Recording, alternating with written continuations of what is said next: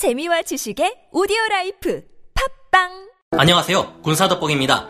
양적으로도 질적으로도 엄청난 군사력 확장으로 주변국들을 위협하는 저 대륙 국가에서는 갈수록 기술력을 향상시키며 우리를 긴장하게 하고 있습니다. 특히 차세대 함재기로 사용될 가능성이 높아 보이는 대륙의 새로운 5세대 스텔스 전투기 FC-31은 그동안 수많은 비판을 받아왔던 스텔스 전투기 젠20과는 좀 다른데요. 아, 이거 진짜 해도 해도 너무 똑같이 베낀 거 아닌가? 이 인간들은 도대체가 자존심이라고는 없나 싶을 정도로 F-35와 거의 똑같은 모습을 하고 있어 기가 막힐 노릇입니다.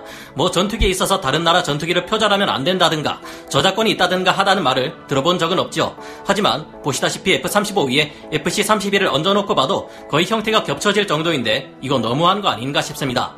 뭐 그래도 좋습니다. 베꼈든 어쨌든 무기 성능만 좋으면 상관없다 치고 한번 살펴봐야겠는데요. 아무래도 좋은 걸 베끼다 보니 제20과는 달리 꽤나 위협적인 성능을 자랑합니다.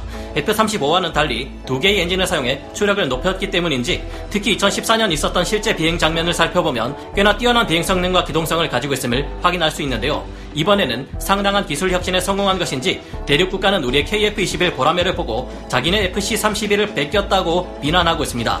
누가 누굴 베꼈다는 건지 참 그러면 이번에 FC-31이야말로 KF-21을 능가하는 것은 물론 미국의 스텔스 전투기인 F-35마저 능가할 수 있는 걸까요? 지금부터 자세히 알아보겠습니다. 전문가는 아니지만 해당 분야의 정보를 조사 정리했습니다. 본의 아니게 틀린 부분이 있을 수 있다는 점 양해해 주시면 감사하겠습니다. 대륙의 차세대 함재기 FC-31이 엄청난 기술적 혁신을 일궈냈다. 앞에서 보면 F-22 랩터를 닮았고 다른 각도에서 보면 F-35를 컨트롤 CV한 것처럼 보이는 대륙의 선양 FC-31은 현재 개발이 진행 중인 5세대 스텔스 전투기입니다. FC-31이 함재기로 개발되는 것은 상대편인 미국과 그 동맹국들의 항모 및 강습 상륙함에 F-35B와 F-35C가 함재기로 사용되는 마당에 대륙에서도 이에 대비하기 위해서 스텔스 함재기가 필요하다는 계산 때문인 것으로 추측되는데요. 앞서 나온 젠20은 스텔스 전투기로 만들어졌지만 너무 크기 때문에 함재기로 개발하는 데는 무리가 있기 때문입니다. 실제로 FC-31을 개발한 선양항공에서도 수년 전부터 FC-31의 함재기형을 대륙의 해군에 제안해 놓은 상태였고요. 선양항공에서는 기존 FC-31의 설계를 완전히 변경하고 항공모함 운영에 최적화된 함재형 FC-31을 개발 중에 있습니다. 함재형 FC-31은 처음에 나온 원형에 비해서 두 날개와 수직꼬리 날개가 더 커졌고 이에 따라 기체 전체의 크기도 1m 이상 더 커진 것으로 알려져 있는데요. 전자식 사출 장치를 이용한 이함 및 강제 착함 장치를 이용한 착함이 가능하도록 착함을 위한 랜딩 기어와 arresting hook 등도 갖춰질 것으로 전해졌습니다. 이미 운용 중인 대륙의 항공모함인 랴오닝함과 산농함은 전자식 사출 장치가 아닌 스키 점프대를 이용하는데 향후 여기에서도 FC-31이 운용될 수 있도록 파생형이 개발될 것으로 보입니다. FC-31의 무게는 약 20톤으로 37톤이나 나가는 젠20보다 훨씬 작고 가볍다는 것이 함재기로 활용되는 데 있어 큰 장점인데요. FC-31의 동체는 복합 물질을 사용해서 세제곱센티미터당 1.7g에서 1.8g 수준으로 무게를 억제했고 덕분에 연비가 향상되고 기동성과 작전 범위가 대폭 늘어났습니다. 그래서인지 다른 전투기를 뺏겼든 어쨌든 FC-31은 2014년 주하이 에어쇼를 통해 수직 상승 비행을 하는 모습과 급선회를 하는 모습, 두 바퀴 공중 회전을 하는 등 높은 수준의 기동성과 비행 성능을 보여주었는데요. 2016년 12월에는 개량형이 시험 비행에 성공했다는 보도가 관영 매체에서 나온 것을 보아 실전 배치가 가까워지는 것으로 보입니다. 두 번째 시제기인 FC-31A2는 내부 무장창의 용적이 더 커졌고 이제는 아예 대놓고 주날개와 꼬리 날개를 F-35의 것과 똑같이 만들어놨습니다. 점점 더 진화를 거듭하는 FC-31은 지난 3월 29일 언론 매체인 글로벌 타임스를 통해 항공 관련 군사 과학 기술 돌파에 성공했다며 수많은 기술적 진보를 이뤘음을 자랑했는데요. 이들은 특히 부가적 공정 방식 채택, 동체 표면 전자기 노출 결함 보완, 특수 섬유 재질 적용 등을 자랑하며 FC-31이 미국의 F-22, 러시아의 수호이 57 펠론과도 유사한 성능을 가질 것이라 강조했습니다. 그리고는 여기에 더해 엔진 출력을 높였고 공기 흡입구를 개선했으며 동체에 열 처리를 했다고 자랑을 더했는데요. 그뿐만 아니라 동체 구조와 센서 기능 간 조합, 후미 수직 안정기, 전자 영상 표적 장비 등에 있어 기술적 혁신을 이뤘다고 신나게 자랑해 댔습니다. 나아가 이 기술들을 근간으로 해서 6세대 전투기에 해당되는 차세대 전투기를 연구 개발 중인데 미국의 차세대 공중 우세기 NGAD, 영국, 스웨덴, 이탈리아가 함께 만드는 템페스트, 프랑스와 독일이 함께 만드는 F카스 등의 6세대 전투기와 보조를 맞출 것이라 호언 장담했습니다. 청두 항공 개발사의 왕하이펑 박사는 2020년부터 인공지능 등의 첨단 과학 기술까지 접목하고 있으며 빠르면 2035년에 제6 6세대 시제기 생산이 가능할 것이라 언급하기까지 했습니다. 이를 두고 다른 전 세계 군사 전문가들은 어떤 평가를 내렸을까요? 아직 멀었다. 군사 전문가들의 냉정한 평가. 혹시나 했지만 역시나 대륙의 자화자찬 표절 전투기 FC-31에 대한 전 세계 군사 전문가들의 분석은 그다지 좋지 않습니다.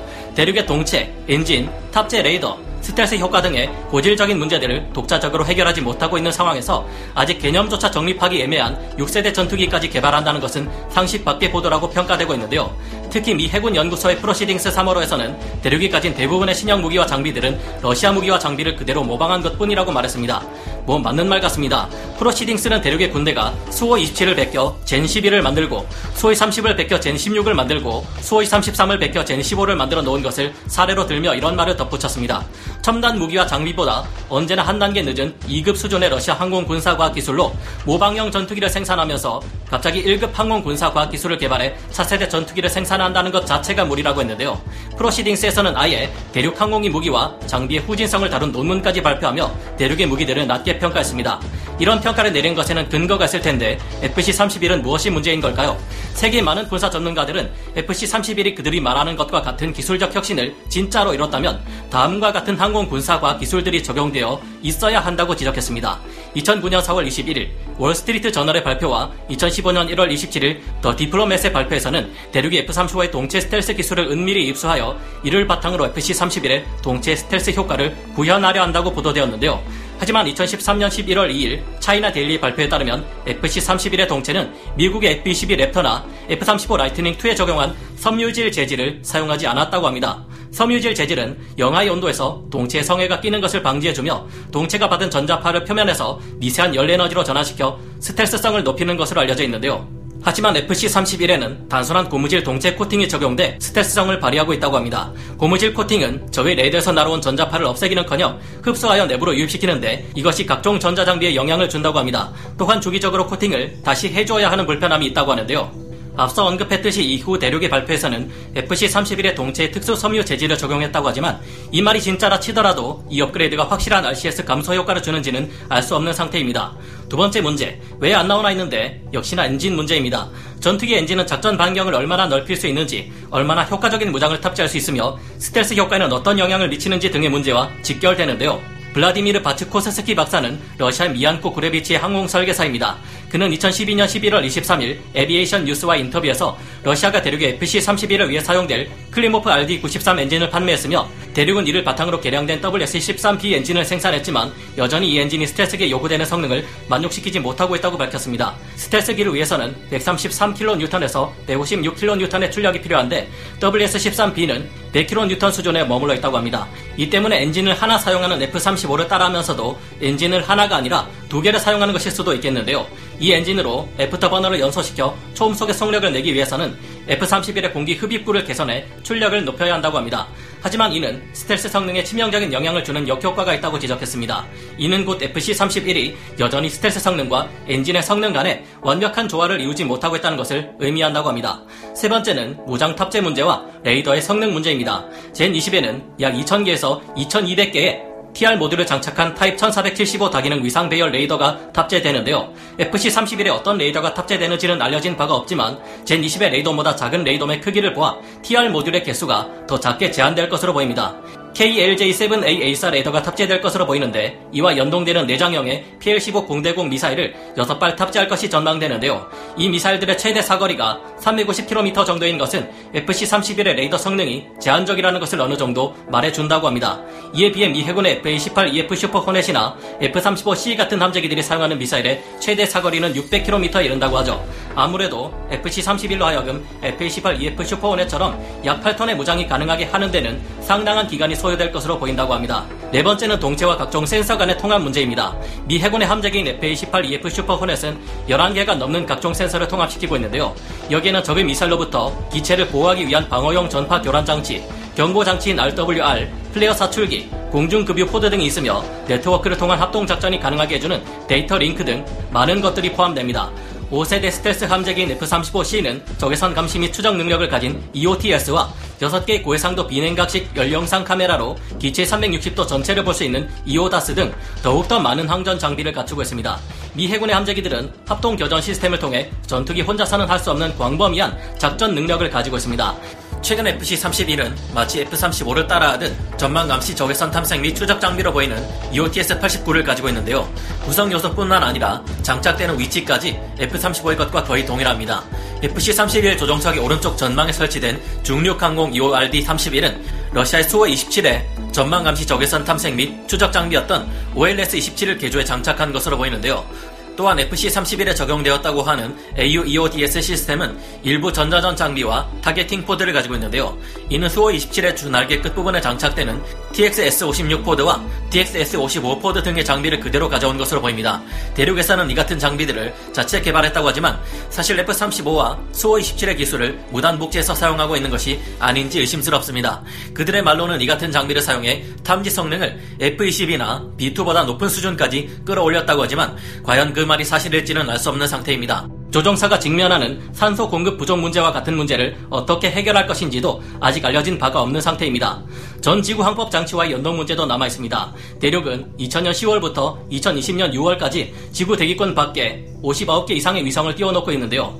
이를 바탕으로 바이도 전 지구 항법 장치와 야후간 30일의 전자정보 및 통신정보 등 신호정보 감시 위성 체계가 구축되고 있습니다. FC-31이 제대로 된 작전 능력을 발휘하기 위해서는 이 같은 체계들과 연계되어야 한다는데요. 이 많은 문제들을 해결하는 데는 적지 않은 기간과 예산이 소요될 것이기에 아직까지 정식으로 채택되지 못한 시제기에 가까운 FC-31 이 끝까지 버틸 수 있을지도 의문입니다. 대륙은 미국보다 자금 운용 측면에 서 좀 더 자유로운 면을 가지고 있으며 급속도로 기술 간 격차를 줄이고 있다는 말이 자주 나오지만 아직도 기본적인 수준의 함재기를 만들기에는 무리라는 평가들이 끊이지 않고 있습니다. 대륙은 이 같은 문제들을 해결하기 위해 빠른 과학 발전을 보이는 민간 기업들의 과학 기술을 끌어들여 대륙군 차세대 전투기 개발과 연결하는 등 어느 정도 유연한 대처를 보이고 있는데요. 하지만 이 같은 전략에도 불구하고 FC-31에 처해 있는 수많은 기술적 난제들을 쉽게 극복할 수 없을 것이라는 부정적 전망 또한 만만치 않습니다. 앞으로 나올 6세대 공중 우세기의 조건은 이 같은 기본적인 문제들을 발생시키지 않으면서도 인공지능 무인기와의 유무인 혼합 체계인 멈티 개념을 확립하는 등 더욱 초월적인 성능을 요구합니다. 대륙은 수많은 무인기들을 개발하고 있지만 현재 이 같은 상황에서 FC-31로 멈티 체계를 구성할 수 있을까요? 조금 자세히 들여다보면 FC-31은 F-35의 껍데기만 따라했을 뿐 원본 오리지널의 성능을 전혀 따라가지 못하고 있는 상황입니다. 최첨단 기술도 물론 중요하지만 그보다 우선적으로 필요한 것은 안정적인 전투기에 신뢰할 만한 기본 성능이 아닐까요? 우리나라의 KF-21 보람에도 아직 초도 비행조차 이루어지지 않은 상태지만 착실히 효율적인 방법으로 발전하고 있는 KF-21이 FC-31을 이길 수 없을 것 같다는 생각은 그다지 들지 않네요. 여러분은 어떠신가요? 오늘 군사 돋보기 여기서 마치고요. 다음 시간에 다시 돌아오겠습니다. 감사합니다. 영상을 재밌게 보셨다면 구독, 좋아요, 알림 설정 부탁드리겠습니다.